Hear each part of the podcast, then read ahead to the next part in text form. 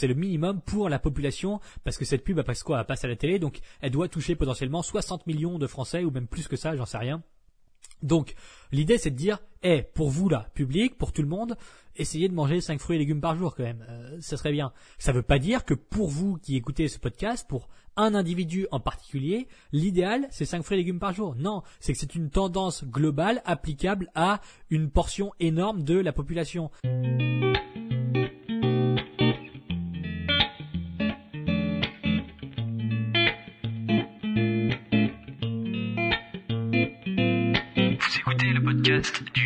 Alimentaire. L'émission réservée à ceux qui veulent reprendre leur santé en main tout en continuant à vivre une vie sociale épanouie. Chaque semaine, venez discuter alimentation, mode de vie, perte de poids et bien-être avec Maël Brosso.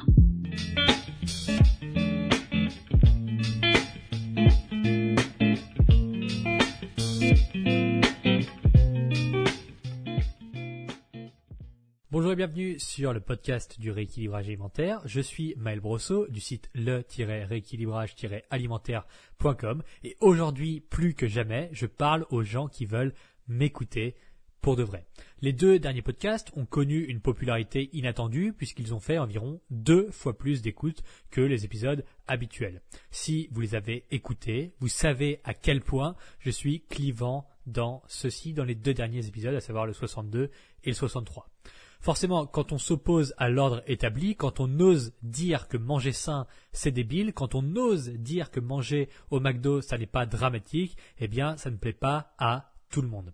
C'est pour ça que j'ai introduit ce podcast, celui d'aujourd'hui, le 64, en insistant sur le fait que je m'adresse aux gens qui veulent m'écouter pour de vrai. Je ne ratisse pas large, au contraire. En vérité, cette notoriété montante n'était pas plus recherchée que ça. Depuis cinq ans, depuis 5 ans maintenant, au moment où j'enregistre ce podcast, je gagne ma vie en aidant des individus dans leur transformation physique. Ça ne me fait ni chaud ni froid d'avoir 1000 personnes ou 300 000 personnes qui adhèrent à ce que je partage. La seule chose qui compte, c'est la qualité et l'investissement de chaque individu pour son propre compte. Je préfère largement aborder des sujets compliqués mais fondateurs auprès de 300 personnes plutôt que de déblatérer des banalités à la terre entière. Quand on est clivant, on fait des vagues. On crée de l'animosité chez ceux qui se conforment à la doxa sans jamais remettre en question celle-ci. Donc voilà mon camp, tout simplement. J'incarne pleinement le rôle de mes positions et parfois ça mène à un discours virulent, notamment à l'instar du dernier épisode. Mise au point étant faite, dans cet épisode d'aujourd'hui, j'ai en vérité plusieurs sujets à aborder, contrairement à ce que le titre pourrait laisser penser. Le premier étant la notion cyclique affiliée à la motivation dans une transformation physique, à savoir quel est le meilleur moment pour commencer un rééquilibrage alimentaire en ayant en tête qu'il puisse finalement en exister un. Le second sujet porte sur la liste des meilleurs aliments pour maigrir que je vais vous évoquer donc dans la deuxième partie de ce podcast. Et enfin, nous évoquerons le sujet hilarant des diètes à 1200 calories par jour et de ce fameux mais voyons 1200 calories c'est pour les enfants de 6 ans qui pèsent 30 kilos hein, qu'on voit vraiment euh, apparaître un peu partout sur les réseaux sociaux. Un thème qui provoque moult incompréhension chez les joyeux coachs d'Instagram qui, à mon humble avis, font fausse route sur ce sujet. C'est ce qu'on verra dans la troisième partie de cet épisode. Commençons, si vous le voulez bien, dès maintenant. Dernier avertissement, quand même, je le rappelle, c'est Maël Brosso, c'est moi qui parlera durant tout cet épisode, qui parlera durant tout cet épisode. Donc, je vous rappelle que si vous n'adhérez pas à mon discours, il existe un moyen simple et diablement efficace de vous en séparer, à savoir fermer l'épisode et ne plus m'écouter. Voilà. Au moment où je publie cet épisode, nous sommes aux portes de l'été. La période estivale, les glaces, euh, donc c'est la période où on retrouve bien évidemment les glaces, la plage, le soleil, les vacances et le relâchement de la pression globale. En somme, les mois de juillet-août sont marqueurs d'une fin de cycle calendaire, deux mois relativement transitoires qui mènent vers la rentrée scolaire de septembre. Cette année 2020 fut marquée, pour l'heure, par des événements inédits et potentiellement stressants pour bon nombre d'entre nous. Physiquement, psychologiquement, sociologiquement, c'est du jamais vu. C'est clair et net. C'est du jamais vu. On n'a jamais connu ça pour le moment. Vous écoutez probablement ce podcast parce que vous voulez perdre du poids. En tout cas, c'est la présupposition que j'aimais. La question sera donc, faut-il vraiment commencer un rééquilibrage alimentaire n'importe quand? Est-ce que la seule chose qui compte se trouve être la motivation ou la volonté de changement? Je ne pense pas et a priori, vous ne pensez pas non plus quand on creuse un petit peu. L'être humain est par nature plutôt réfractaire au changement. La sécurité étant la mère de la survie, il faut tant que possible la préserver. C'est en tout cas ce qu'insuffle notre inconscient collectif. L'idée étant qu'un changement d'habitude, comme le début d'un rééquilibrage alimentaire par exemple, a bien plus de chances de s'inscrire sur la durée s'il est greffé à une myriade d'autres changements. L'été, très peu de gens font attention à leur poids. C'est comme ça. C'est le moment de profiter, de décompresser, de se relaxer, de faire redescendre la pression du début d'année. Autour de vous, personne ne pense à maigrir. La mouvance générale n'est pas focalisée là-dessus durant les mois juillet août. En tout cas, c'est très rare. La majorité de votre entourage ne pense pas à la perte de poids, même ceux qui en parlaient un peu à la rentrée de janvier, même ceux qui ont du poids à perdre et qui voudraient en perdre, n'en parlent généralement pas en juillet et en août. C'est comme ça la mouvance générale n'est pas à la perte de poids, n'est pas au sport, n'est pas à l'alimentation, elle est au relâchement de la pression, euh, affiliée notamment aux six premiers mois de l'année qu'on a vécu, qui était un cataclysme psychologique pour beaucoup, beaucoup d'entre nous, et c'est tout à fait normal de ne pas penser à la perte de poids pendant l'été, surtout le but c'est de ne pas culpabiliser vis-à-vis de ça, c'est ce qu'on va voir dans la suite. Donc, par conséquent, il est compliqué de nager à contre-courant. Forcément, si personne ne pense à la perte de poids, si tout le monde pense à manger des glaces, à se relaxer, à ne pas faire de sport, à prendre du temps pour soi, etc., eh bien, alors que vous, vous êtes vraiment dans la mouvance inverse, eh bien, c'est compliqué de nager à contre-courant quand tout le monde fait A et que vous voulez faire B. C'est forcément plus compliqué. Et on va voir comment faire. Par contre, la rentrée de septembre marque le début d'un nouveau cycle. L'été est fini, on débute la deuxième phase de 2020, les enfants retournent à l'école, les adultes retournent travailler et vous commencez votre rééquilibrage alimentaire. C'est une belle poésie. Ça sonne particulièrement bien, on l'a vu, les enfants à l'école, les adultes travaillent et on commence le rééquilibrage en même temps. C'est vraiment assez logique dit comme ça. Enclencher une nouvelle habitude parmi la reprise d'une dizaine d'autres vous permet d'apporter un changement contenant un minimum de friction. Je répète cette phrase parce qu'elle est extrêmement importante, qu'on parle de la rentrée de septembre, de la rentrée de janvier ou de peu importe euh, le sujet. La notion cyclique, à savoir enclencher une nouvelle habitude parmi la reprise d'une dizaine d'autres, vous permet d'apporter un changement contenant un minimum de friction à savoir, admettons, vous euh, avez un canapé que vous voulez changer, mais bon, il est là, il est dans votre salon, ça va être beaucoup plus simple de dire, bon, on déménage, enfin, si, si à un moment donné de votre vie, vous déménagez, vous changez de maison, vous changez d'appartement, eh bien, ça sera beaucoup plus simple de balancer l'ancien canapé et d'en acheter un nouveau pour le mettre dans le nouvel appartement, plutôt que de prendre la décision de jeter son ancien canapé alors qu'on reste dans la même maison et d'en acheter un autre, ça veut dire qu'il faut le sortir, et puis il faut en rentrer un autre, il faut déménager un peu dans la maison alors qu'on reste là. Alors que si vous êtes dans une phase où vous changez d'environnement global, ça beaucoup plus facile de greffer des nouvelles habitudes ou du, nouveau matériel, un nouveau canapé, peu importe, dans un, euh, dans, un, changement qui est beaucoup plus global, à savoir changer de logement. Donc, quand vous apportez à votre vie plusieurs nouvelles habitudes ou un nouvel environnement, c'est plus facile de greffer la, euh, prise en main d'un rééquilibrage alimentaire, par exemple. Donc là, en l'occurrence, c'est la rentrée de septembre, il y a beaucoup de choses qui changent.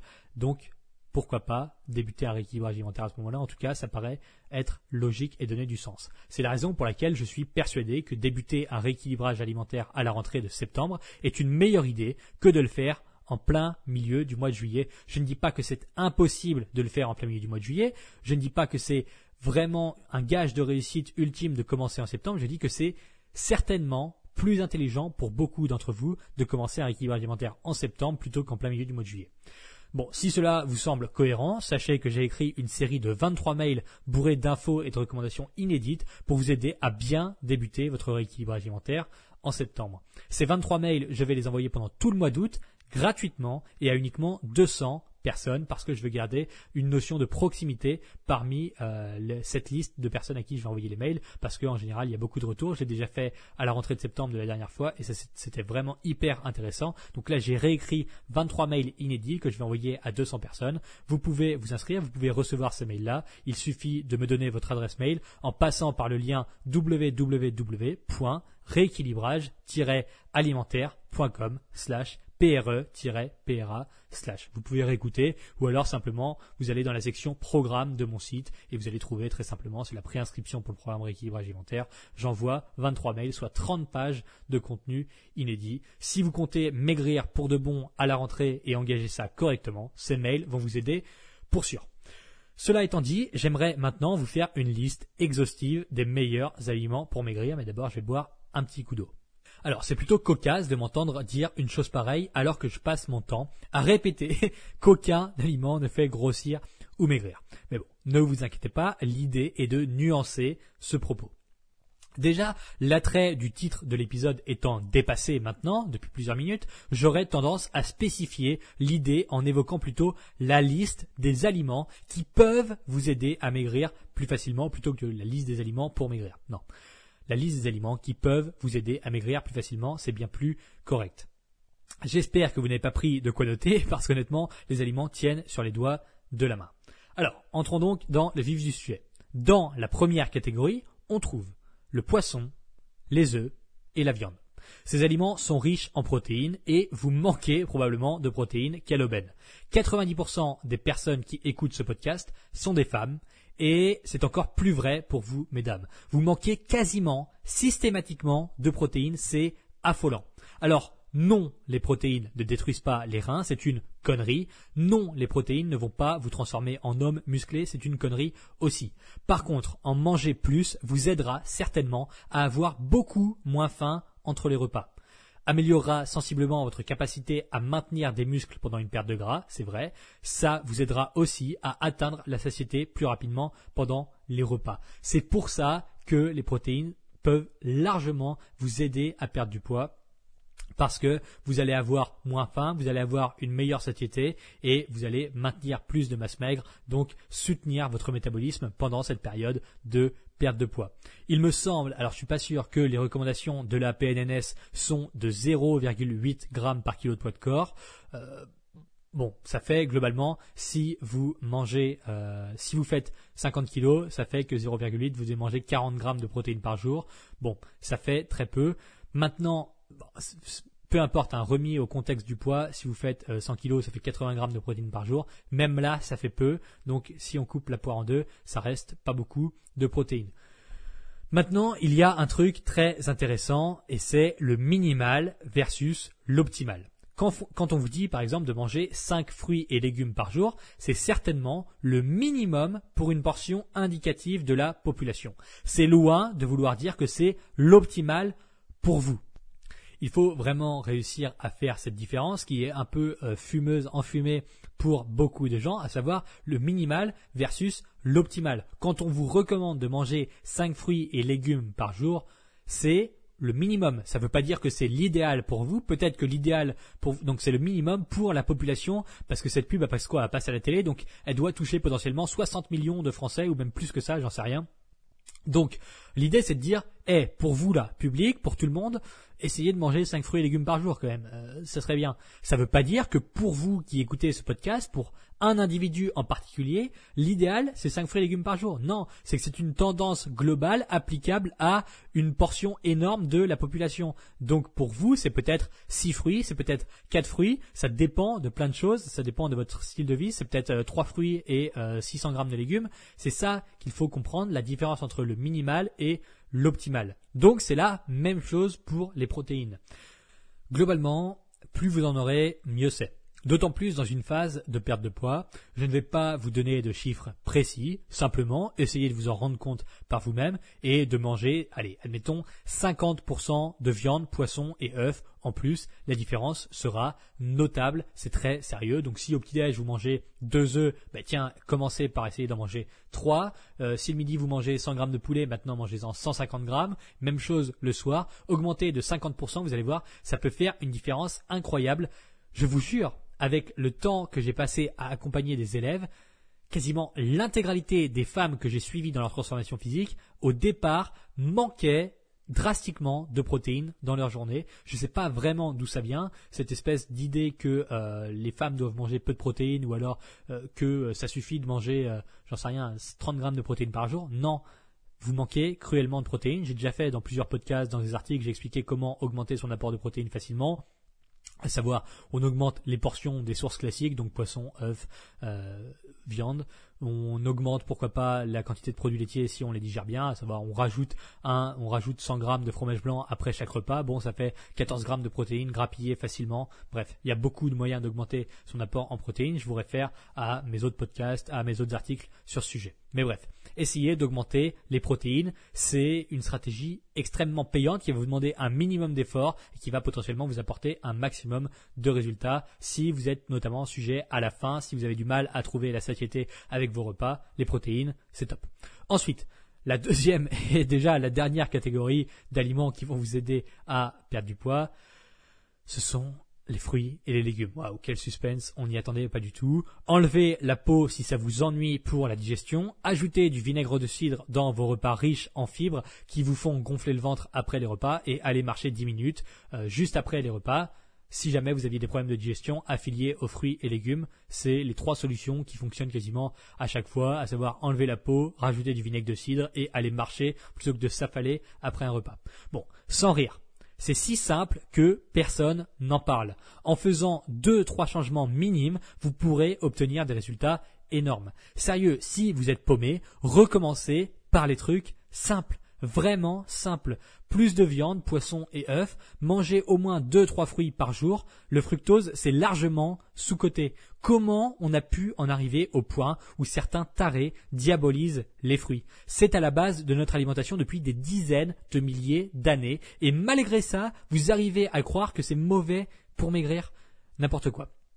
Et les légumes, allez-y aussi gaiement. Il n'y a rien de nouveau sous le soleil, mais des fois, il est important de se recentrer. Protéines, sources de protéines, fruits, légumes, point barre. Il y a tellement de gens qui sont rendus hyper loin dans les degrés euh, d'optimisation de la perte de poids, alors que les bases sont tout à fait faiblardes. C'est d'une banalité affligeante et c'est extrêmement décevant de devoir justifier des recommandations pareilles. Simplement, les gens sont perdus et j'imagine que ça peut aider. Alors plutôt que de faire des jeûnes intermittents polyphasiques alternatifs cétogènes amazoniens, euh, mangez plus de protéines, plus de fruits et plus de légumes. Merde, c'est con, mais c'est incroyable. Pour la partie alimentaire, c'est déjà un bon pas de faire juste ça. Je mets des gros guillemets à juste, mais c'est déjà un bon pas. Alors, on va venir tout ça pour ça, toutes ces minutes là pour entendre qu'il faut manger plus de légumes, plus de fruits et plus de protéines. Ouais. C'est ridicule? Non il y a bien des types qui tricotent pendant deux heures pour vous expliquer les vertus mystiques de la spiruline, ou alors des marchands du temple qui refourguent des boîtes de pilules minceurs aux extraits de thé vert pour 10 000 euros le kilo. On est où là? Vous cherchez à poser le toit de la maison avant même d'avoir creusé les fondations. Vous mettez la charrue avant les bœufs et cette société consumériste perd la tête et j'imagine que je finirai un jour par faire un épisode complet sur la psychophilosophie du monde occidental tellement ça devient cinglé. Alors oui, plusieurs minutes pour vous rappeler qu'avant de chercher à bouffer des algues en poudre, il faut augmenter ses quantités de protéines, de fruits et de légumes. Et non, désolé, je ne peux pas ajouter un aliment magique à cette liste d'aliments qui aident à maigrir. C'est des foutaises, tout ça. Comme d'habitude, ne vous arrêtez pas à un seul épisode. Toutes ces recommandations font partie d'une grande idée qui est le rééquilibrage alimentaire. Prenez le temps d'écouter les autres podcasts pour bien saisir le fondement de la méthode. Il n'est surtout pas question de manger que des fruits, des légumes et de la viande. J'aime aussi la pizza. Simplement, c'est juste la base évidente. Passons donc à la section bonus du podcast, si je puis dire. La fameuse diète à 1200 calories. J'ai fait un live Instagram pour en parler l'autre jour, mais je vais en placer une deuxième couche ici rapidement. Je vais essayer en tout cas un des gars de mon équipe m'a envoyé plusieurs posts Instagram français de coachs qui appuient sur le fait que si vous mangez 1200 calories par jour, ça va vous tuer, c'est trop peu. C'est l'apport d'un enfant de 6 ans, c'est vraiment beaucoup trop peu, vous allez ruiner votre métabolisme, c'est normal que vous n'arriviez pas à maigrir. Manger 1200 calories, ça empêche de maigrir parce que votre corps est en mode survie, c'est pour ça que vous ne maigrissez pas, faut manger plus. Ouais, allez. Je suis d'accord avec eux. Mais en même temps, ils se plantent complètement, c'est affolant. Dans le plan, mon outil où les membres ont accès à 32 menus alimentaires, il y a des menus à 1300 et à 1100 calories. Autrement dit, si l'on prend l'idée des besoins d'un gamin de 6 ans, j'incite les membres du plan à tuer leur métabolisme. Ça, c'est l'idée qu'on a si on voit juste les images, si on voit juste les textes, on se dit, euh, mon Dieu, il y a des plans à 1100 calories alors que c'est l'apport d'un enfant de 6 ans, Maël veut tuer ses élèves. Euh, non, pourquoi je ferais une chose pareille? Eh bien, parce qu'il faut absolument comprendre une chose extrêmement importante. Vous êtes nul de chez nul quand il s'agit de compter les calories. Vous êtes nul de chez nul de chez nul quand il s'agit d'estimer les quantités à l'œil. Vous, vous mentez involontairement. Exemple, pour que vous puissiez comprendre tout ça. Je vous montre un bout de bois sur le sol dans un chemin, on est dans la forêt, on se promène, je vous montre un bout de bois sur le sol. Je vous demande quelle taille il fait et vous me dites qu'il fait 3 mètres 50 en le regardant, euh, vous êtes à une distance raisonnable, vous le regardez, vous dites bon, le bout de bois fait 3 mètres 50. OK, très bien. Je le mesure précisément et le bout de bois fait 4 mètres 10. Bon, vous vous êtes planté de 60 cm. Si je ne l'avais pas mesuré, vous seriez persuadé que le bout de bois faisait bien 3 mètres 50. Alors que dans la réalité, il est 20% plus grand que ça. Donc, vous mangez tous les jours et vous pensez qu'au total vous ingérez 1200 calories. À l'œil, comme ça, vous avez, même si vous comptez, hein, vous comptez avec une appli, vous comptez avec le plan, vous pensez que vous mangez 1200 calories, vous avez l'impression de bien rentrer les données, etc. Alors, bon, vous, vous avez l'impression de manger 1200 calories. Et vous voyez un post Insta, et là, vous paniquez parce que 1200 calories, ah, au secours, c'est les apports d'un enfant de 6 ans, et vous faites la connerie de manger plus parce que soi-disant, votre métabolisme est foutu parce que vous mangez trop peu. Super. Alors, à l'instar du bout de bois, comme le bout de bois dans la forêt, moi je me pointe, je vais venir et je vais compter vos calories précisément à votre place pendant 15 jours. C'est-à-dire que vous, vous mangez et c'est moi qui compte, vous vous estimez, moi je compte précisément ce que vous mangez. Et là, attention, maxi surprise, vous pensez en manger 1200, mais vous en mangez 1600 quand on compte bien, quand c'est moi qui compte. Waouh Incroyable Normal que vous n'arriviez pas à maigrir parce que ce que vous pensez faire n'a absolument rien à voir avec ce que vous faites vraiment. Et oui, parce que le week-end, vous mangez 2500 calories. Et le jeudi soir, vous avez mangé de la sauce qui faisait 300 calories sans la compter. Et le mercredi matin, vous avez mangé un croissant sans le compter, etc., etc., etc. Et ça, c'est quelque chose de récurrent et de qu'on retrouve quasiment chez tout le monde. Sur le papier, vous croyez manger 1200 calories. Dans la réalité, vous en mangez 1600 ou plus. C'est pour ça. Vous sous-estimez largement ce que vous mangez réellement. Donc, quand on vient vous mettre en garde contre les diètes à 1200 calories, vous n'êtes jamais concerné. Jamais, jamais, jamais. C'est des, c'est des saloperies. C'est de la théorie. Tout ça, c'est du visuel, c'est du texte, c'est pour vous dire attention, 1200 calories, c'est l'apport d'un enfant de 6 ans. Si vous vous comptez vos calories avec MyFitnessPal et que vous mangez que 1200 calories, vous êtes en train de ruiner votre métabolisme, ça va mal, euh, c'est terrible, vous mangez pas assez. Non, c'est faux. C'est faux. Si vous mangiez réellement 1200 calories, vous seriez en train de perdre du poids. C'est faux. Vous ne mangez pas 1200 calories. Ça n'arrive pas. C'est de la théorie, tout ça. Et je ne blâme pas ceux qui vous partagent ce genre d'idées. C'est simplement pour essayer de vous ouvrir un peu les yeux. En vérité, parmi les gens qui regardent ces posts, il y en a peut-être, allez, quoi, 3, 4% qui mangent vraiment 1200 calories et pour qui c'est dangereux. Et dans ce cas-là, évidemment que je suis d'accord. Si dans la réalité pragmatique des choses, dans la réalité avérée, vous mangez uniquement 1000, 1100, 1200 calories, c'est peu. Mais maintenant, en vérité, vous mangez plus que ça. C'est juste que vous ne vous en rendez pas compte du tout.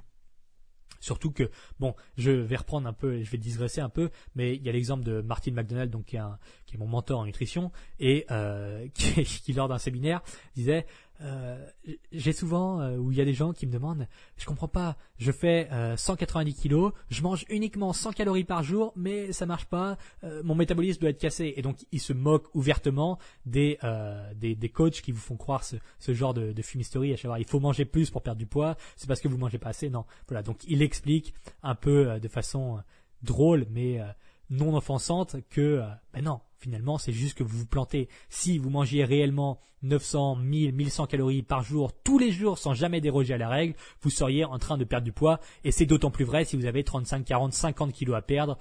C'est faux. Vous mangez plus que ça. Et donc c'est là qu'on voit vraiment la, euh, la, la, différence fondamentale entre la, la, notion anglophone du truc avec des gens qui vivent dans le vrai monde, hein, à savoir, non, écoute, si tu me dis que tu manges 1000 calories mais que tu perds pas de poids, c'est pas vrai, tu en manges beaucoup plus que ça mais tu t'en rends pas compte, on ne te blâme pas toi directement, tout le monde fait ça, simplement il y a un moment où il va falloir faire quelque chose et ne pas se voiler la face constamment versus la, la, la, notion française où on vous dit attention, vous mangez 1200 calories, on vous, on vous fait une confiance aveugle, vous vous faites une confiance aveugle, c'est certainement que votre métabolisme est cassé. Non, on arrête de crier au loup euh, alors qu'il n'est pas là, c'est faux, vous mangez plus que ça. Mais bon, c'est compliqué de dire ça aux gens, pourquoi? Parce qu'après, euh, une fois qu'on leur a ouvert les yeux à ce sujet-là, euh, bah, bref, je ne vais pas rentrer dans un truc polémique. À la base, je suis surtout là pour vous aider à comprendre que cette histoire des 1200 calories, euh, pour les enfants de 6 ans, bon, voilà, c'est un peu tout ça, c'est de l'enfumage. Bref, évidemment, je ne blâme pas ces gens-là. Euh, c'est possible de se tromper. Moi, je me trompe constamment. Là, en l'occurrence, je fais une petite explication basique à ce sujet-là. Évidemment, quand on s'enfonce dans la nutrition sans jamais prendre de recul et s'attarder sur les portions affiliées de la vie des gens, eh bien, on croit à ce genre de choses. Quand bien même on est coach populaire sur Instagram, eh bien, on finit par croire ce genre de choses et relayer ces âneries. Alors, très souvent, c'est que c'est mal fait, c'est que c'est mal interprété et c'est surtout très mal interprétable par les gens qui regardent ça. Mais bon, bref on croit bel et bien que les diètes à 1100 calories sont respectées. C'est faux. Bon, le seul souci, c'est que les followers y croient par biais de confirmation, et ça, c'est dommage. Quand, dans le plan, des membres suivent un menu à 1100 calories, en réalité, ils en mangent 1500, et c'est OK. Parce qu'en créant l'outil, on savait ça. Parce que j'ai suivi et accompagné plus de 2000 personnes. Et quand on fait ça, on finit par comprendre des choses quand on vit dans le vrai monde. Alors oui, 1200 calories, c'est pour les gosses. Et les gosses mangent vraiment 1200 calories. Vous pensez le faire aussi, mais c'est faux. Vous mangez plus que ça. C'est important de faire une distinction nette entre ce que vous pensez faire et ce que vous faites réellement. Au même titre qu'en psychologie, Carl Jung a mis à jour la notion de persona. La persona, c'est le rôle, c'est le rôle, la façade que vous projetez au monde sans pour autant que cela soit le reflet de votre personnalité réelle. C'est un masque que vous exposez. Vous n'êtes pas la personne que vous prétendez être. Vous ne mangez pas le nombre de calories que vous prétendez manger. Très important. Évidemment que je n'ai pas compris ça en lisant des bouquins de nutrition ou en faisant un BTS diététique, mais ça, bon, c'est une autre paire de manches. Attention, cependant, à ne pas jeter le bébé avec l'eau du bain, c'est une erreur moderne très commune. Ça n'est pas parce que votre coach préféré a fait un post en disant que les diètes à 1200 calories vous tueront que le type est fondamentalement débile ou nul. Non. Pas du tout, ce n'est pas ce que je dis. Chacun a le droit de se planter, de mal s'exprimer, de faire des erreurs, sans pour autant remettre en cause l'intégralité de ses compétences. Et c'est d'ailleurs entièrement bien connu que vous avez expérimenté et que vous expérimentez à chaque instant. Et en tant qu'être humain, vous avez la capacité profonde à extraire le meilleur de chacun sans renier un individu pour ses erreurs qui sont parfois éphémères ou qui sont parfois euh, vraiment minimes vis-à-vis -vis de la quantité de travail qu'il a déjà fourni. En ce moment, notamment, je lis Le crépuscule des idoles de Nietzsche et il tape très très sévèrement sur le christianisme. Pour autant, je pense qu'il est tout à fait possible de faire coexister les idées de Nietzsche et celles de la Bible sans jeter au feu l'un ou l'autre. Ça s'appelle la prise de recul. Voilà, cet épisode arrive désormais à sa fin. Si vous l'avez écouté jusqu'ici, et c'est qu'il vous a très probablement été utile, auquel cas je vous incite à poser 5 étoiles et un petit commentaire à l'émission directement sur l'application Apple Podcast. Si vous l'avez déjà fait par le passé, je vous en remercie à nouveau. C'est vraiment très sympa et c'est ce qui aide cette émission à se répandre pour que les gens puissent en tirer profit autant qu'ils veulent. Je vous retrouve prochainement pour un autre épisode, certainement pas avant plusieurs semaines malheureusement, puisque le mois de juillet sera pour moi dédié à déménager, à mon déménagement à Bucarest en Roumanie. À bientôt, c'était Maël et on se retrouve une prochaine fois.